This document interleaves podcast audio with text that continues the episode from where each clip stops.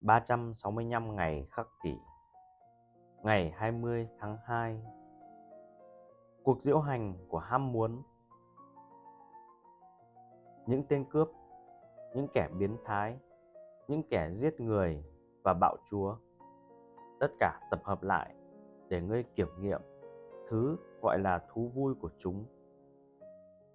Trích suy tưởng của Marcus Aurelius đánh giá người khác. Không bao giờ là một ý hay, nhưng bạn nên dành một chút thời gian để xem một người nuông chiều tất thảy mọi ý thức bất chợt của họ sẽ sống như thế nào. Trong cuốn sách Bird by Bird, tạm dịch từng cánh chim, nhà văn An Lamott đùa rằng, có bao giờ bạn tự hỏi Chúa nghĩ gì về tiền không?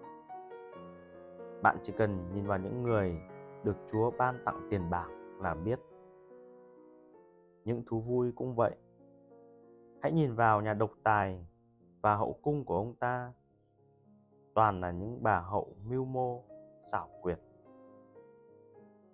Hãy xem việc tiệc tùng của một ngôi sao trẻ sẽ nhanh chóng chuyển sang tình trạng nghiện ngập ma túy và sự nghiệp của anh ta sẽ đình đốn ra sao? Hãy tự hỏi bản thân, điều đó có đáng không?